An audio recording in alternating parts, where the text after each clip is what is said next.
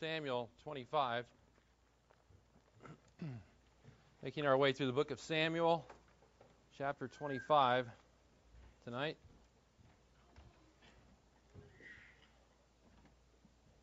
Romans 12:21 says, "Do not be overcome by evil, but overcome evil by good." You ever thought about that verse?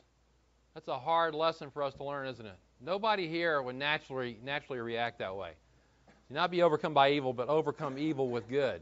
And this is the lesson that David is learning at the time in his life that we're looking at this. 1 Samuel 24 last week, we saw David had the opportunity to kill Saul, the man who's trying to kill him, king of Israel. But David wouldn't even consider the possibility of killing Saul. He said, No, I'm not going to lift my hand against the Lord's anointed. No way would I do that. And then in chapter 25 tonight, there's going to be a second test for David.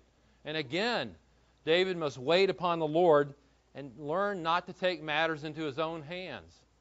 And this is the same lesson we're repeatedly learning, apparently, throughout all of our lives. We're going to see this three chapters in a row, as a matter of fact, the same idea.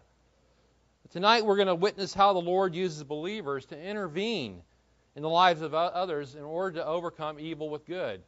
Others are going to come in and intervene in behalf of David. But before we do that, we've got to stop and pay tribute to the death of God's prophet.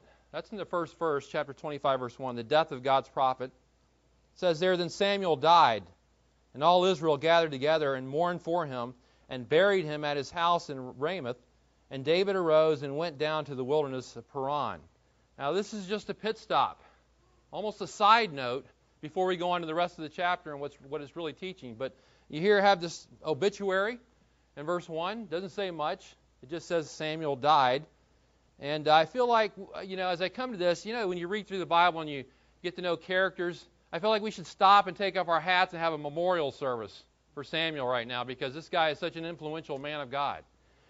And uh, he was a great man in Israel. Everybody was at the funeral, by the way, except for probably David.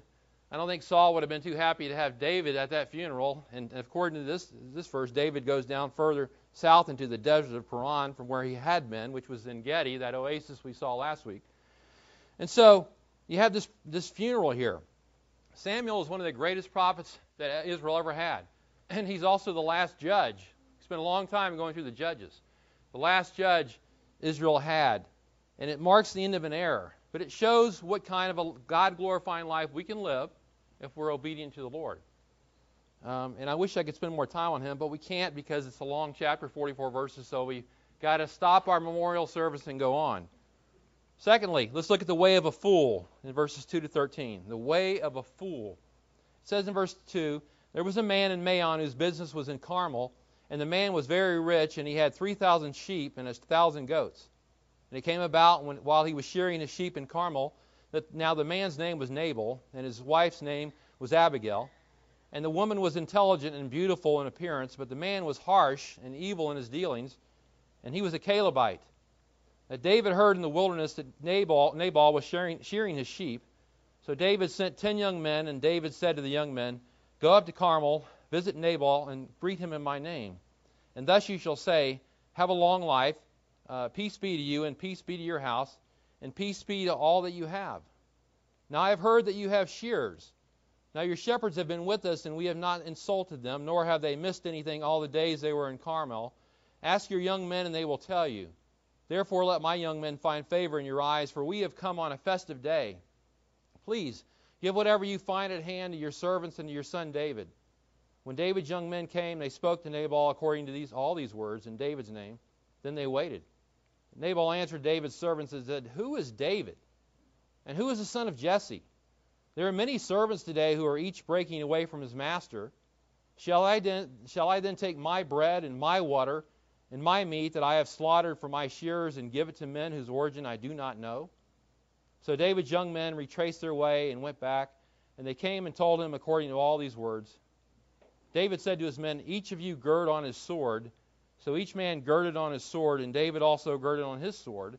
And about 400 men went up behind David while 200 stayed behind with the baggage. Now, we've hardly left the funeral of a godly prophet, Samuel, when in the next verse we are introduced to a fool, a foolish man. He is living in a place called Maon. He conducts his business about a mile north of there in a place called Carmel. And note the fir- very first bit of information we're given about this man. It says in verse 2 his business is in Carmel. He's very rich. He's got 3,000 sheep, he's got 1,000 goats. Now, we don't even know this guy's name yet. Usually, when characters in the Bible are introduced, a lot of times they're introduced, they're, you think they're going to have their name, but the first thing we hear about this guy is uh, he's a rich guy. Uh, this is where the spotlight is on his on, on Nabal, his possessions, first and foremost. And that's what Nabal is all about, we're going to find out. The second bit of information listed is his name. His name means, means is, is Nabal, which means fool. Now, when we say his name means fool, we're not talking about someone who's intellectually intellectually deficient. He's not stupid as such. He is rather morally deficient. He's spiritually bankrupt, is what the term means. He's godless, man. He's deficient in his character, and so he's called fool. One writer said the word fool implies viciousness, atheism, and materialism, and that sounds like Nabal as we get to go as we get through this chapter more. Now, it's interesting because later on David will write Psalm chapter 14, which uh, Justin read earlier. Psalm 14, verse 1, it says, The fool has said in his heart, There is no God. That's the same Hebrew word he uses here, which is Nabal, or Nabal, but Actually, we, we've Americanized all the Hebrew words, so we call it Nabal. And it's translated fool. So you could say in Psalm 14:1, Nabal has said in his heart, there is no God. And you'd have the same idea.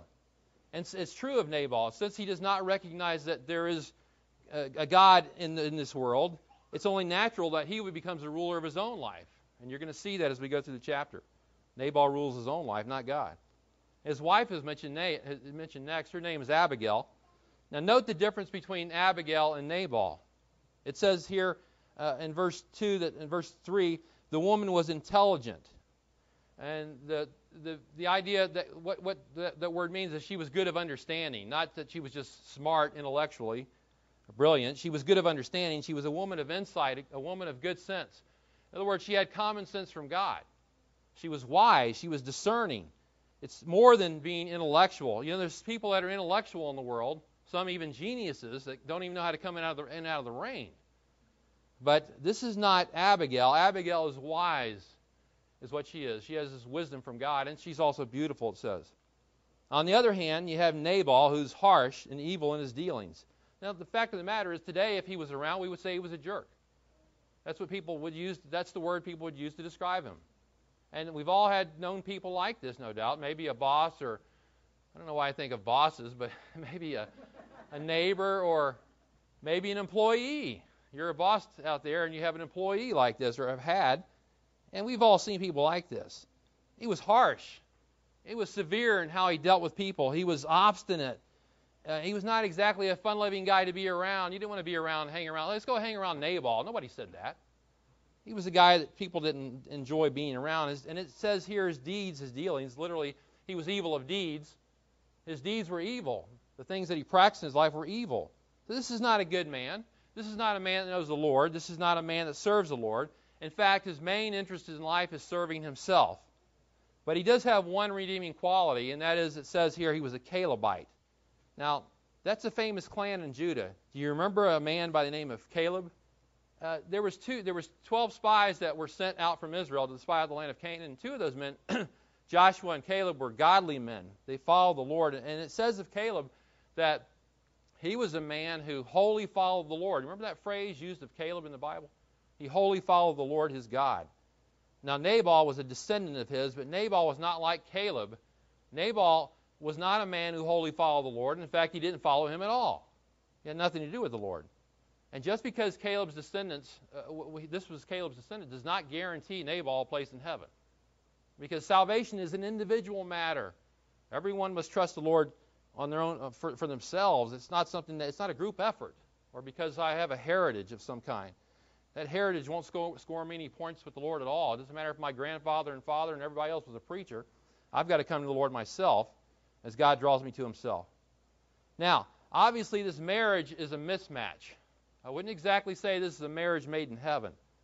Uh, it may have been a prearranged marriage, but when you, as you read this chapter, you're going to say to yourself, "Wow, lucky Abigail."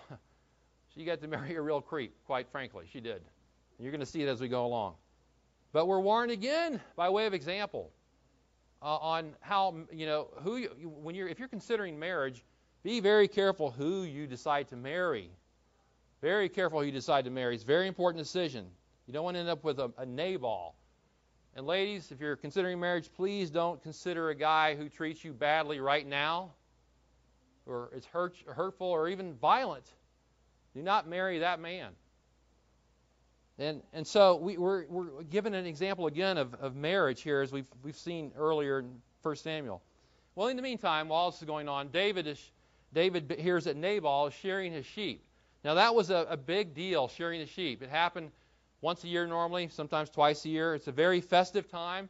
You can compare it to uh, farmers who were harvesting their crops in Israel. Big time for them, festive time. They would get the wool from the sheep, they'd sell it for a profit and that's how he made his money. And so they have a festival during his time. Nabal was wealth, a wealthy man. Uh, he didn't hold. He could throw a big party. He knew how to throw a party. We're going to see that later on. And he's very wealthy, and he didn't hold back. He's got plenty of food, plenty of supplies. He wanted for nothing at all.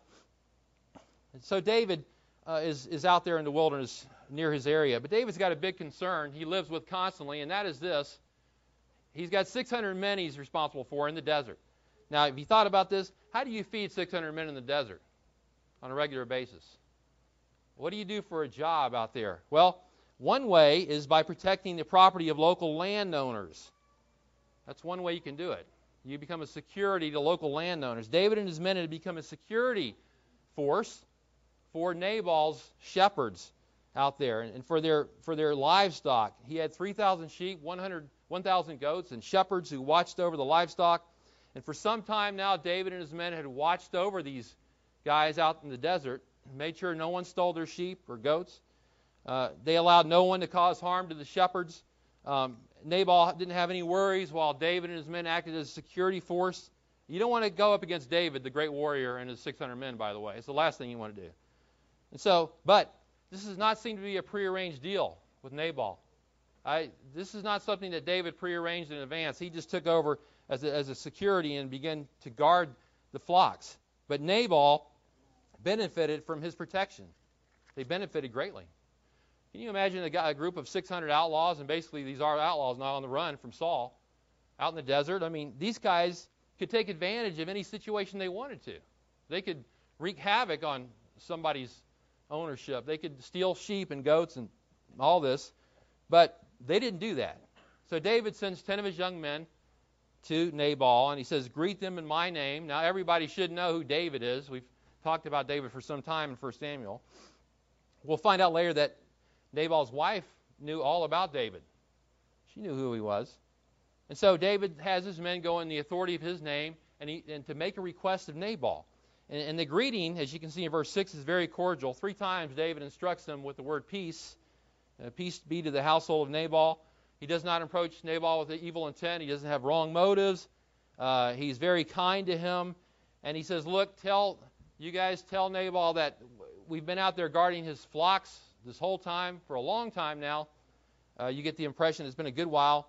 And that we've done nothing to insult the shepherds. We've taken none of their livestock. In fact, we've protected them the whole time. How about you compensate us for some for all this good we've done to you?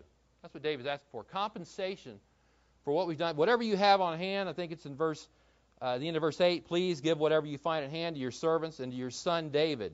He even called himself Nabal's son. In other words, a, a term of endearment, to trying to endear himself to Nabal, to show politeness to him, humility.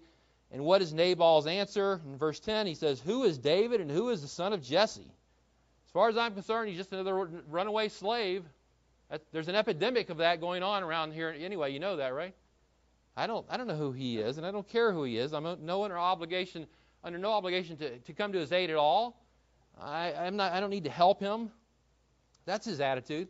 In verse 11, he says, "Shall I?" look at the. You think he uses seven personal pronouns here, and you'll get an impression of what Nabal is all about. Shall I then take my bread, my water, my meat that I have slaughtered for my shears and give it to men? I don't even know who, where they're from. I don't know who you guys are. And you want me to take my stuff, my property? This is mine, you know, and help you guys out? Not going to do it. Now, whose bread and water was it? Whose shears were they? Were they Nabal's? Well, technically it was true, but Nabal never considered the fact that his wealth was from the Lord. As his own law says in Deuteronomy 8:18, it says, "You shall remember the Lord your God, for it is he who is giving you the power to make wealth." God gave Nabal the power to make wealth, to get this wealth, to get this property, accumulate these uh, li- this livestock. It was all because God allowed it. And It was in His providence that this happened. He didn't even consider the common grace that God had shown to him. He didn't thank God for any of this. He didn't even care about God at all. He, his opinion, he didn't need the Lord. He wasn't going to share with anyone. That's how he felt about it all. And he, go, he went against his own law again, which says, You shall love your neighbor as yourself, second greatest commandment in the Old Testament. He didn't love his neighbor as himself. He did love himself. He didn't love his neighbor, though. He had part of this right, maybe. But his attitude was like that of Cain in Genesis 4. Remember, Cain said, Am I my brother's keeper? And that's how Nabal thought. He didn't care about the needs of others, didn't consider the needs of others, only thought about what he was doing. He reminds me of the rich man. I thought about the rich man in Luke 12 as I was looking at this. Let me read that to you. Luke 12, verse 16. that parable Jesus told.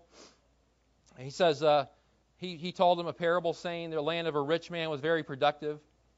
He began reasoning to himself, saying, What shall I do since I have no place to store my crops? Then he said, This is what I shall do. I will tear down my barns and build larger ones, and there I will store all my grain and my goods. And I will say to my soul, He's not considering God at all. He's talking to himself now, and because he is his God. I will say to my soul, Soul, you have many goods laid up for many years to come. How did he know that? Take your ease, eat, drink, and be merry. But God said to him, You fool, this very night your soul is required of you, and now who will own what you have prepared? So is the man who stores up treasure for himself and is not rich toward God.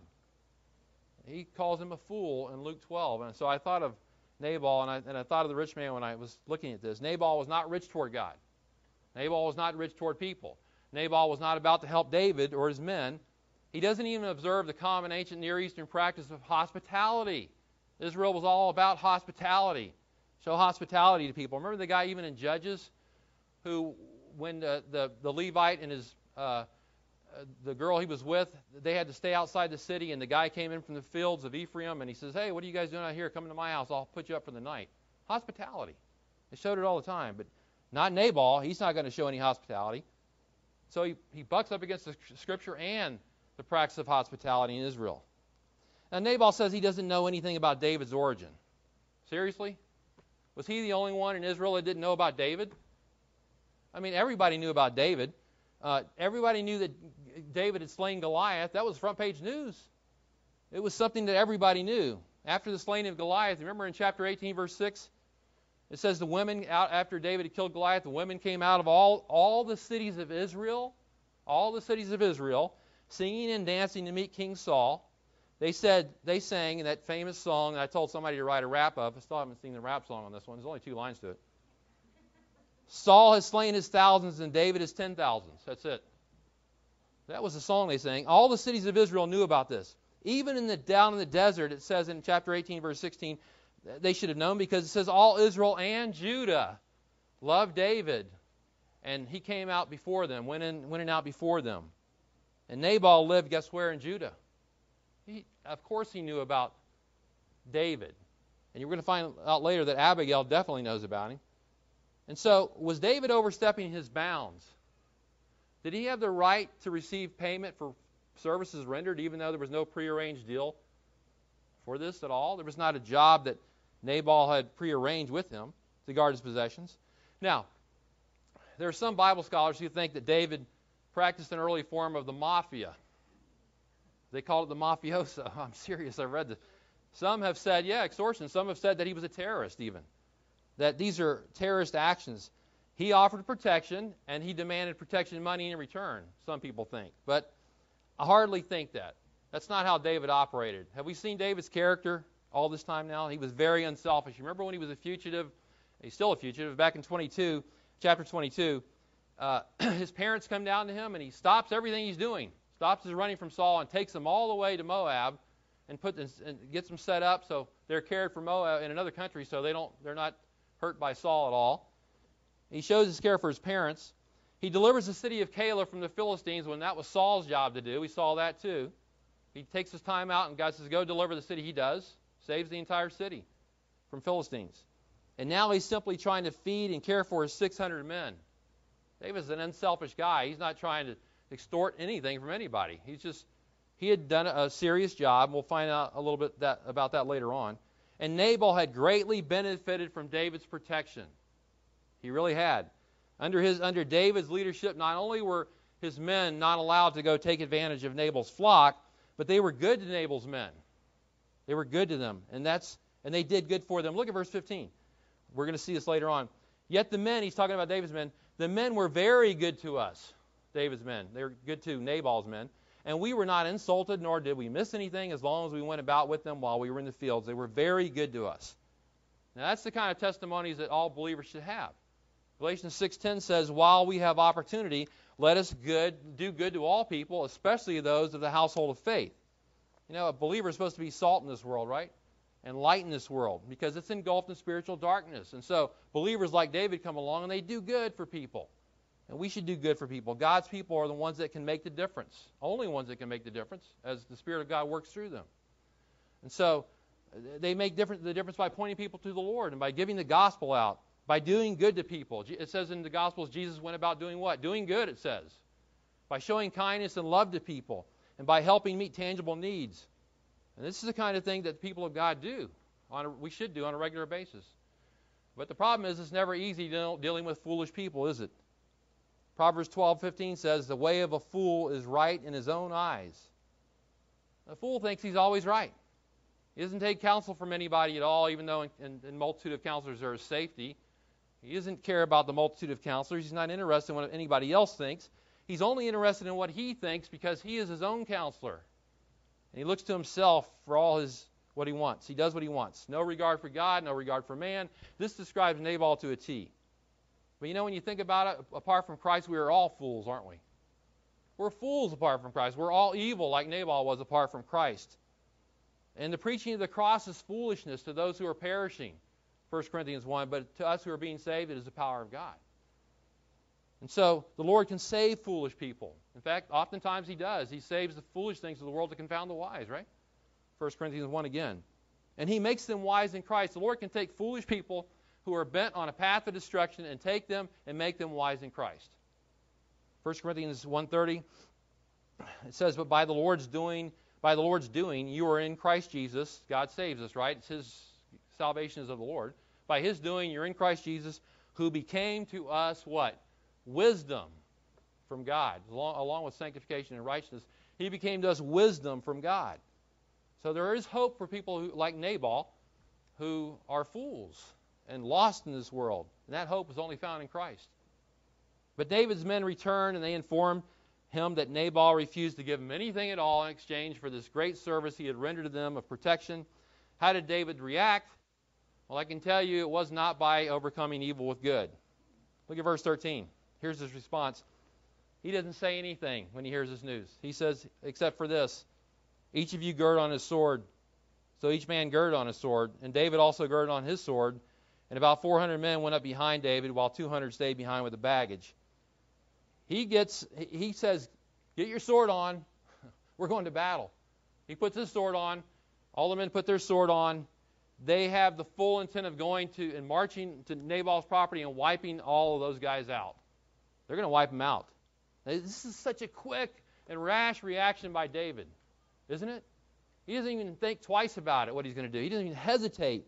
He's going to pay back Nabal uh, the way and treat him the way he's being treated, he feels like. Now think think back to chapter 24. We, we covered it last week. Saul entered a cave at Engedi. And in that cave are 600 men with David inside. And Saul's all by himself. He comes in there. He didn't have a clue that David and his men were in there. And he's he's in there. He's relieving himself, it says. And David has got this golden opportunity to take out Saul, to kill the man who's trying to kill him constantly. And he and what does he do? Look at chapter 20, verse 4, verse 6. It says there, David says, Far be it from me because of the Lord that I should do this thing to my Lord the Lord's anointed, to stretch out my hand against him, since he is the Lord's anointed. Now, that was the attitude the Lord wanted David to have. And he didn't call, kill Saul. And he didn't allow his men to kill Saul either, it says in that chapter. They wanted to. And they tried to talk David into killing him. Now, we're not going to do that. This is the Lord's anointed. We're not going to put up our, let, raise our hand against the Lord's anointed. That's what happened in chapter 24.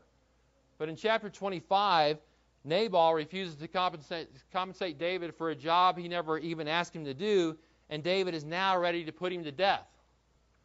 So now I ask you the question who is acting like a fool? Who's acting like a fool now? David is. He's willing to spare the king of Israel, but he can't wait to kill Nabal.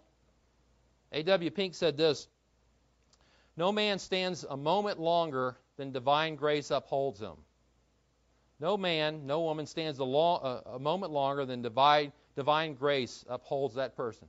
We need grace for each new day. Each new day. It's a good thing that you walked with God yesterday. That's great. But guess what? There's new temptations today, new challenges today, new trials today. You better be walking with God today. Now look at verse, verses 21 and 22. This is what David was thinking. We'll, we'll jump ahead a little bit. Verse 21. David had said, Surely in vain I have guarded all this man has in the wilderness, so that nothing was missed of all that belonged to him. And he has returned to me what? Evil for good. He's returned to me evil for good. May God do so to the enemies of David and more also, if by morning I leave as much as one male of him of anyone of any who belong to him. So David's thinking this Nabal has returned to me evil for good. I've done all this good for him. I've protected him. And no doubt, you get the impression from the, uh, the, the repeated references to things have not been missing while David and his men were guarding them, that had David and his men not been out there guarding the flocks, that surely something would have gone missing that maybe other thieves would have stolen things along the way. I really believe David did Nabal a tremendous service that he couldn't even he probably could not compensate him overcompensate him enough for as a matter of fact. But he says nabal has returned to me evil for good. Therefore basically i'm going to do evil to him. But the lord says what did the lord say in deuteronomy 32 35 he says this vengeance is mine. It's mine in retribution Verse 36 the Lord will vindicate his people.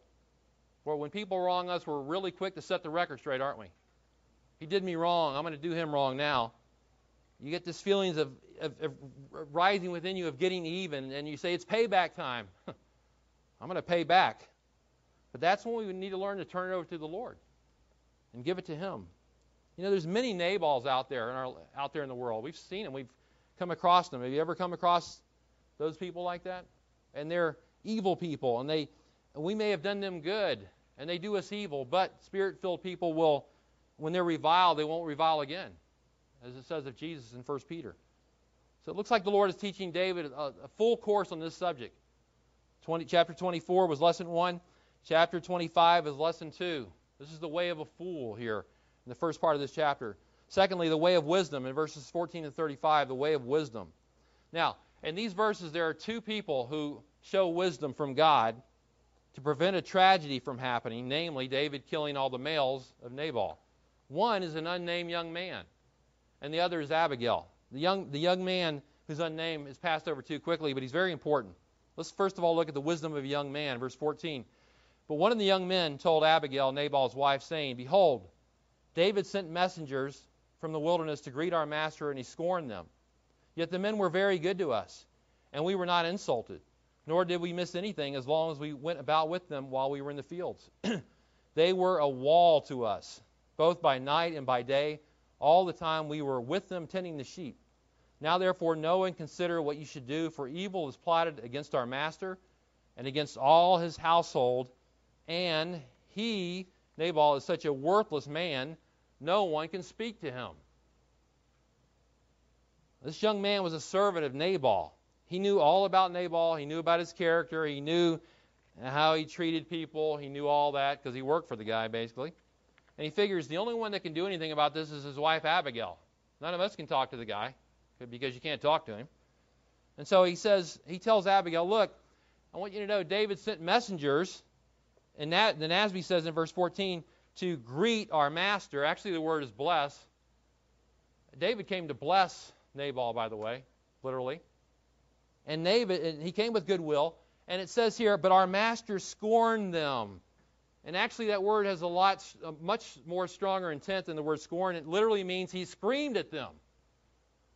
When he uh, ESV says he railed at them, but literally he screamed at them. When when David's men came and tried to make a request of Nabal, he screamed at them. That's how fools treat civilized people, by the way. Have you ever met people like this? I have. Trust me. I have dealt with people like this. But the testimony of the young men is this look, we've been treated well by David's men. They didn't treat us badly at all. Now, there's something interesting going on here in verses 15 and 16 that gives us a little clue that this was not just David's men forcing themselves on, on, on Nabal's men to do a job. There's something else going on here, a little more interesting. Look at verse 15. It says, um, We didn't miss anything. Everything was great as long as we went about with them while we were in the fields. We went about with them. Verse 16. They were a wall to us. In other words, they offered us round the clock protection all the time, all the days, literally, we were with them, tending the sheep. Kind of sounds like Nabal's men realized this was a great blessing.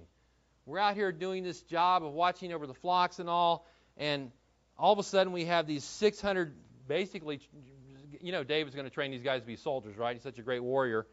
And these guys are watching over us, they're protecting us, and so they willingly followed them around. David was a shepherd anyway in his past. He knew what he knew where to take them anyway to to graze and so on and so forth. But these guys were shepherds; they knew as well. But nevertheless, it says we went with them. And I'm sure Nabal's men, after looking at this, were very happy, more than happy to have David and his men around. In verse 17, the young man warns Abigail what's going to happen. David's coming to kill everybody. And then he adds this about her husband. You know, he's such a worthless man, no one can even speak to him. How would you like to? Here's a guy who basically is an employee of Nabal, and he tells his wife, You know, your husband's worthless, basically. You can't even talk to the guy. I mean, he won't listen to the voice of reason, even. And there's people that are like that. They just, you can't talk to some people, they won't listen to anything that's reasonable at all. now, this young man is not to be overlooked in this chapter. He's the starting point of all this turnaround right here. If it weren't for him, there would have been no further intervention. Abigail didn't know about this. This young man intervenes. Now, young men are not normally noted for their wisdom, are they? When we're making decisions in our church, we don't say, let's look to the teenagers of our church to find out what they think. We don't do that. But they can be, they can learn, they can learn the wisdom of God if their parents teach them to fear the Lord, right? Because the fear of the Lord is what? The beginning of wisdom, right? And so, we have a young man's wisdom here. Secondly, we have the wisdom of Abigail.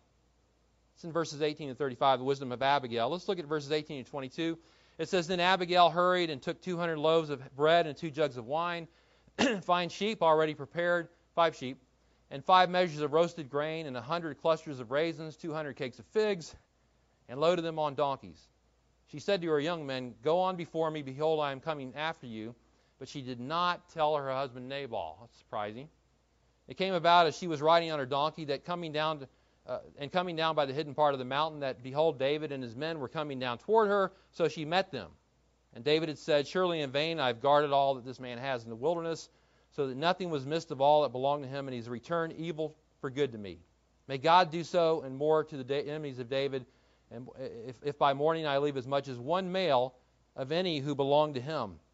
So Abigail is a wise woman. We've seen this already unlike her husband who's a foolish man. What a match, right? She hurries to go get supplies, and she hurries to go get food, and so David and his men can eat, because as we all know, a hungry man is a what? A desperate man, right? Sandy, is that true? She always says a hungry man is a desperate man. I think she's talking about me. so he, she enlists the help of her young men, and but guess who she doesn't tell? She doesn't tell Nabal. Why? Because you know good and well he's not going to listen to this plan in a million years, right? He's not going to go along with this at all. Does that mean, uh, the question is raised, by the way, is she an unsubmissive wife at this point? Well, I don't think she's trying. She's unsubmissive because I think she's trying to keep Nabal and the entire household from being killed. So I'm going to let her pass on this one. Abigail intervenes in this case. And by the way, this is another providential act of God. How many times we've we seen this? I heard Tim say in Sunday school, as he reads the Old Testament, he keeps seeing providence of God again and again on every just about every page, and that's true. And here we see another providential act of God, and he's using Abigail to intervene in this case. And watch how she intervenes. Look at verse 23. First of all, she humbles herself. Verse 23.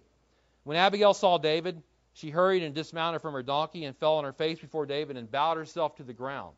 She humbled herself, and this humility is going to prepare the way for David to listen. Secondly, she places the blame on herself. Verse 24. She fell at his feet and said, oh, oh, On me alone, my Lord, be the blame.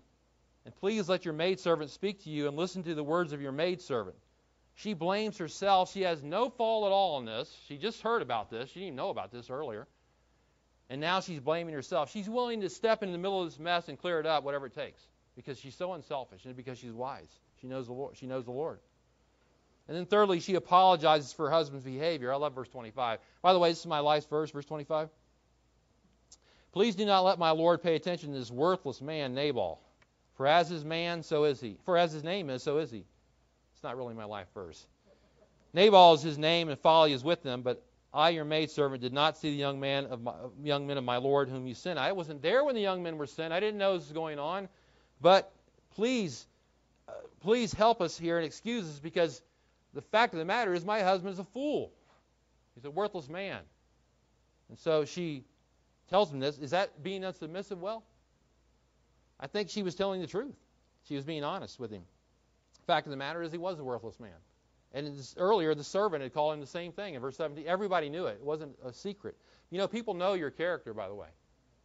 They know who you are because by the way you behave in, in your workplace or your home or your office or your school or wherever you're at, people know who we are. They know by our behavior, how, how we act, they know who we are. Everybody knows. Fourthly, she reminds him that it is the Lord who held him back from a revenge. Look at verse 26. Now, therefore, my Lord, as the Lord lives, as your soul lives, since the Lord has restrained you, who, who restrained? The Lord has restrained you from shedding blood and from avenging yourself by your own hand. Now then, let your enemies and those who seek evil against my Lord be as Nabal. She restrained, he restrained David because he had Abigail come and intervene. So the providence of God again is seen as he's working through Abigail. And then she seeks to make things right. Look at verse 27. Now let this gift which your maidservant has brought to my Lord be given to the young men who accompany my Lord. Please forgive the transgression of your maidservant. She didn't do anything wrong. And she, yet she's asking for forgiveness. Reminds me of Daniel chapter 9. Daniel didn't sin. The nation had, and Daniel's praying that God will forgive we and us of our sins. And so this is more unselfishness. And then she speaks well of David's future. Verse 28, again, at the end of 20, middle of 28, for the Lord will certainly make my Lord an enduring house, because my Lord is fighting the battles of the Lord, and evil will not be found in you all your days. Should anyone rise up to pursue you and seek your life, then the life of my Lord shall be bound in the bundle of the living with the Lord your God, but the lives of your enemies he will sling out as from the hollow of a sling. She speaks of David's enduring house. Now that's interesting. Because later on in 2 Samuel chapter 7, God will prophesy to David the same thing. He's going to say in 2 Samuel 17, uh, uh, 6, or 7, verse 16, the Davidic covenant, by the way. He's going to say to him, Your house and your kingdom shall endure before me. This makes Abigail kind of prophetic here. And what she's saying is very true. She says, The Lord's going to protect you, David. He's going to keep you alive, but your enemies he's going to sling out. Just like a sling, like you would throw a stone with a sling. Guess who knew about that? David knew all about the sling and the stone, right? She used that illustration. He's going to sling him out just like you would throw a stone out of a sling. He's going to do that to your enemies. And then, seventh, she warns David of the consequences of his actions had, had he carried him out. Verse 30. When the Lord does, does for my Lord according to all the good that he has spoken concerning you and appoints you ruler over Israel, it's going to happen one day. This will not cause grief or a troubled heart to my Lord, both by having shed blood without cause and by my Lord having avenged himself when the Lord does well with my Lord, then remember your maidservant. He says, One day, David, you're going to be the king. Everybody knows it. There's no reason for you to shed blood right now. It's going to be a huge mistake. You're going to regret it because you're going to have a troubled heart, she says. If you do this thing, you're going to live with a troubled heart. Now, you remember back in chapter 24 when David cut the, the piece of the robe off Saul's, uh, off Saul's robe? He cut a piece off. It said David's conscience bothered him. Just that little act of cutting the robe he didn't kill Saul, he just cut the robe off. That bothered him. Can you imagine how this would have weighed on his conscience had he done this senseless slaughter and killed all these people later on? And so she says, Wait a minute, David, think ahead. Think about this. If you do this thing right now, you're going to regret this and you're going to have a guilty conscience. Because what? Sin brings a guilty conscience, right? We sin later on, it bothers us because we know we've sinned against God. And Abigail's trying to prevent David from having the guilty conscience when he's a king later on. This is some great intervention. David's grateful for this intervention. He's thankful for it. So much so that he uses the word the, the word blessed three times and responding to her. Look at verse 32. Verse 32, he says, David said to Abigail, Blessed, number one, blessed be the Lord God of Israel who sent you this day to meet me. He sent you to meet me. This is God, again, behind all this. And they both, Abigail and David, recognize the providence of God in this. And then verse 33. And blessed, number two, blessed be your discernment. blessed be your discernment, your wisdom. God's given you wisdom to know how to handle things. And, and by the way, isn't the wisdom of Abigail obvious? And do you know one of the traits of the, of the Proverbs 31 woman is wisdom? It says in verse uh, in, in Proverbs 31, she opens her mouth with wisdom, right? When, when the Proverbs 31 woman, the woman that loves God and is, is what she should be, that woman opens her mouth with wisdom. And this and that prevents a catastrophe, by the way, and it will here. And then thirdly, the third blessed in verse 33, blessed be your discernment. Second, thirdly, blessed be you, Abigail, who have kept me from this day from bloodshed and from avenging myself by my own hand. I was going to do it, and you kept me from it.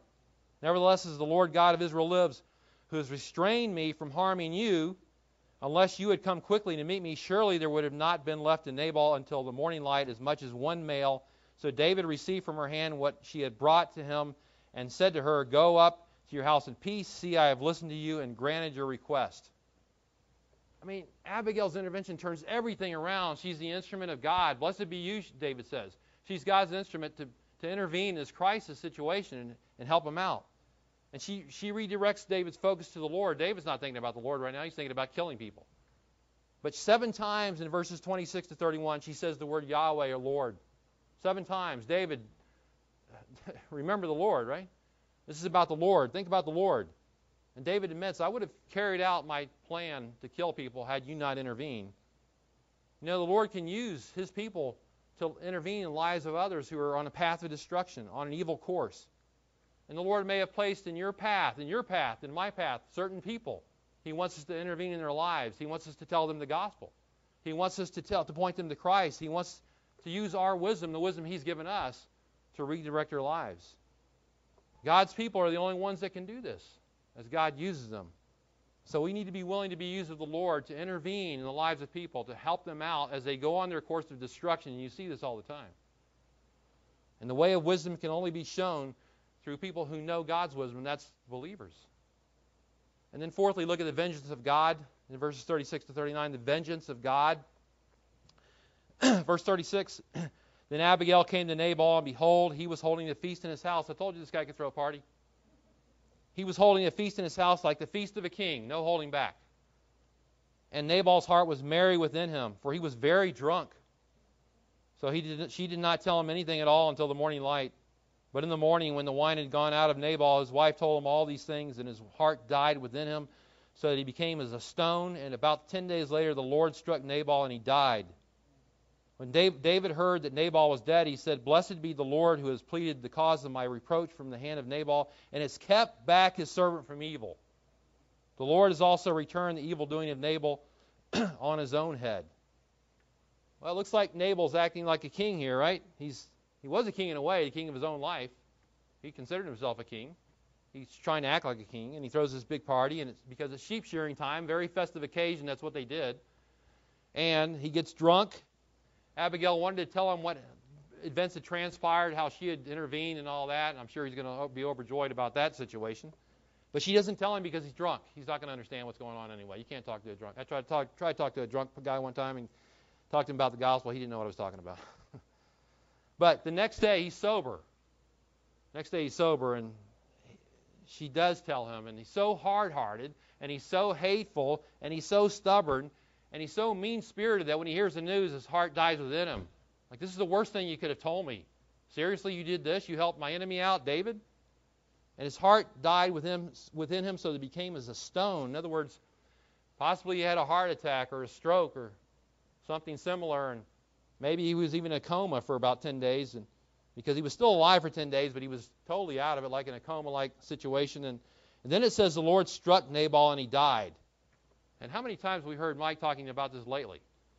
Uh, with the people in Acts chapter 5, Ananias and Sapphira. Um, I thought of Herod in Acts chapter 12. And we think of Uzziah and, and, and the Kings and Chronicles and Samuel, wherever he's at. And we, see, we hear all these guys that are been killed by the Lord, right? Leviticus 10, another one. So the Lord struck Nabal and he died. Shows you what the Lord thought of him. The Lord will take vengeance. He will judge people. He will do it. A man who refused to acknowledge God or man is taken out by the Lord himself. In verse 39, David recognizes this. He recognizes the Lord has paid back Nabal for his evil. He didn't have to do it. It's not up to us to do that. It's not up to us to pay back evil to people who do us evil. That's God's business, right? Proverbs 20, 22 says, Do not say, I will repay evil. Wait for the Lord, and he will save you.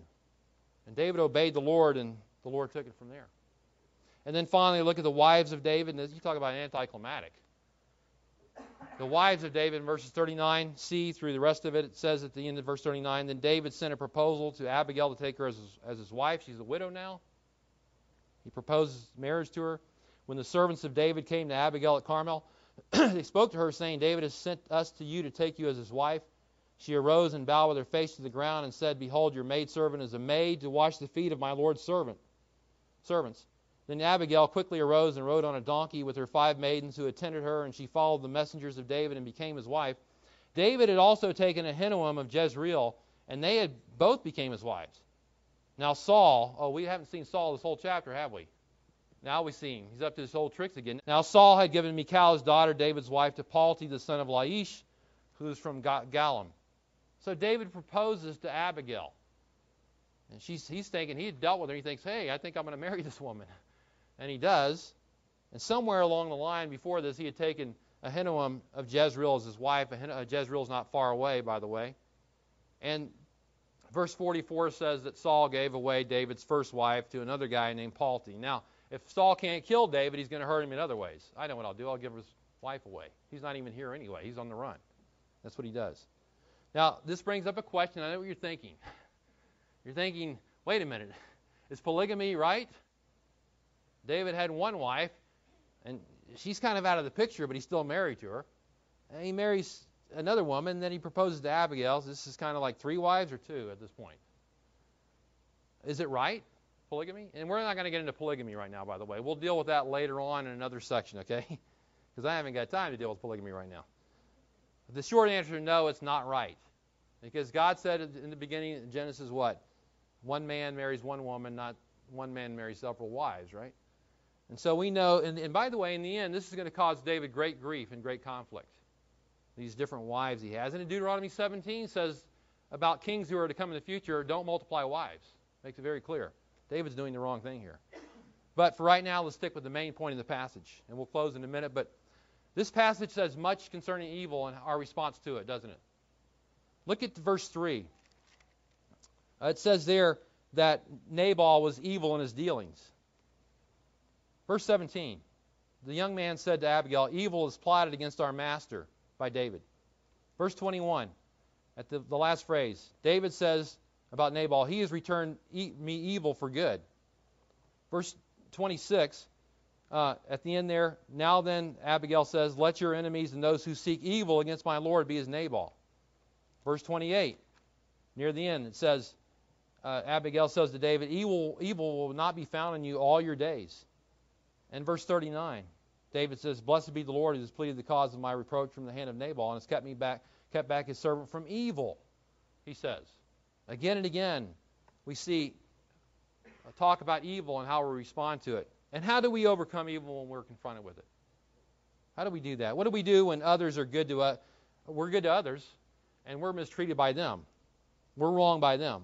Well, we do what Deuteronomy 32 says, as I said earlier. We wait for the Lord to vindicate his people. But it says the Lord will vindicate his people. We don't take matters in our own hands. It's not easy to do, is it? Proverbs 20, we do what that says. We don't say, I will repay evil. We wait for the Lord to save us. That's what it says to do. We do what Romans 12:21 says. We are not overcome by evil, we overcome evil with good. And that's what we do. To do otherwise is to bring God's displeasure upon us. It's to bring guilt upon our conscience, as it would have David, right? Now, tomorrow, you or I may encounter a situation that where we're testing this area. Or maybe this week, or maybe we'll be uh, someone else is testing this area, and we're to, to be there for them, to help them out, to intervene in their life, to help them out, to give them wisdom, the wisdom of God, so they can go the right direction. And I, and I tell you, it's just absolutely necessary that we're walking with the Lord every day, not just today, tomorrow as well. Why? So God can, can be glorified in our response. That's why. Let's close in prayer, but let's pray the Lord will give us wisdom to know how to help people in these situations. Let's pray.